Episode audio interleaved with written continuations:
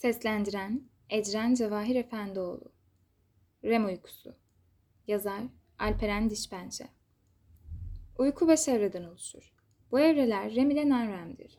Yani hızlı göz hareketi evresinin olmadığı evreler. REM sırasında norepinefrin ve serotonin salınımı az iken asetilkolin salınımı baskın gelir. REM uykusunun kontrol yerinin beyin sapımızın orta noktaları olduğu tespit edilmiştir.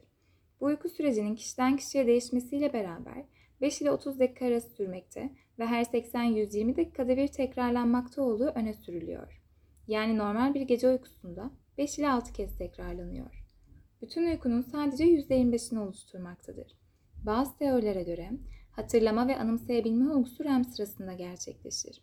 Bir deneyde gece uykularından uyandırılan bazı bireyler çoğunlukla rüya gördüklerini ve rüyaları normal bir uykudan daha iyi hatırladıklarını belirtmişlerdir.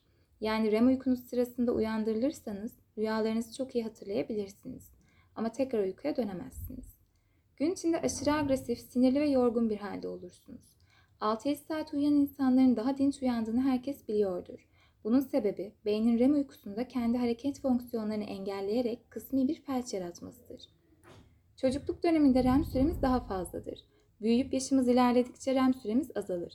REM uykusunda beynimiz günlük televizyon izlerken harcadığımız enerjinin kat ve kat daha fazlasını harcar.